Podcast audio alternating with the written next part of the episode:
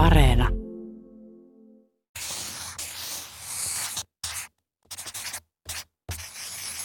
Nyt kerron teille hölmöläistarinan, jonka nimi on Rahakaapin ovi.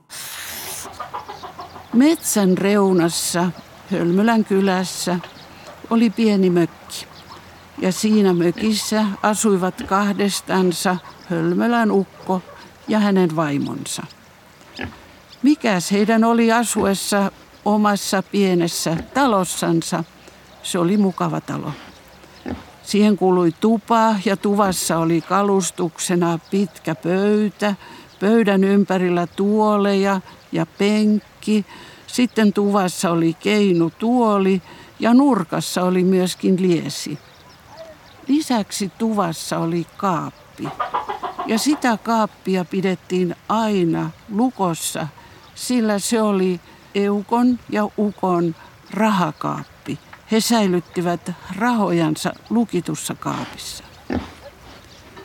Eräänä päivänä kesällä heinäkuussa Ukko sanoi Eukollensa, nyt on kyllä sellainen juttu, että minun pitäisi lähteä heinäpellolle tekemään töitä.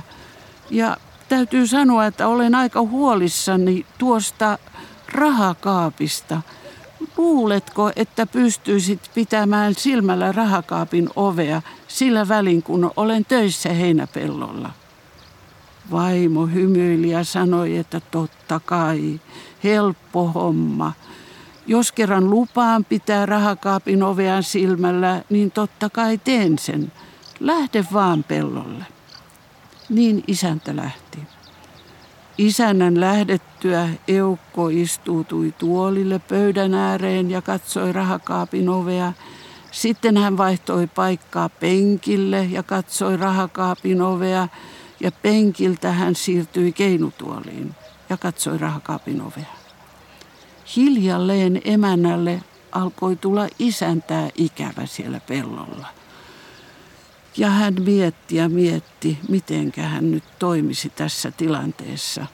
Silloin hän sai idean.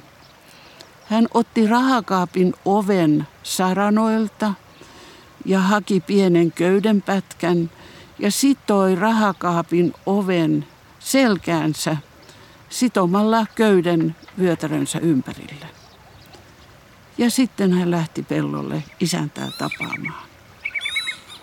Hölmölän ukko näki vaimonsa tulossa jo kaukaa ja ensimmäisenä hän tunsi pientä huolta siitä rahakaapin ovesta, mutta kun vaimo tuli lähemmäksi ja isäntä näki, että vaimolla oli rahakaapin ovi selässä, hän riemastui ja ajatteli, että kyllä minulla on maailman paras vaimo.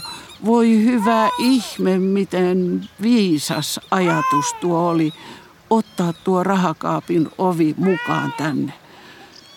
Ja niinpä rahakaapin ovi laitettiin nojaamaan isoa kiveä vasten ja isäntä ja emäntä yhdessä tekivät heinätöitä koko sen päivän.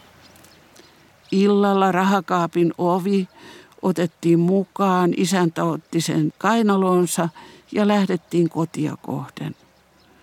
Kun isäntä ja emäntä lähestyivät kotiansa, he näkivät, että mökin ovi oli auki. Ja kun he astuivat tupaansa, he näkivät, että rahakaappi ammotti tyhjyyttään. Varkaat olivat heidän poissa ollessaan käyneet tuvassa ja vieneet kaikki heidän rahansa avoimesta kaapista. Sen pituinen se.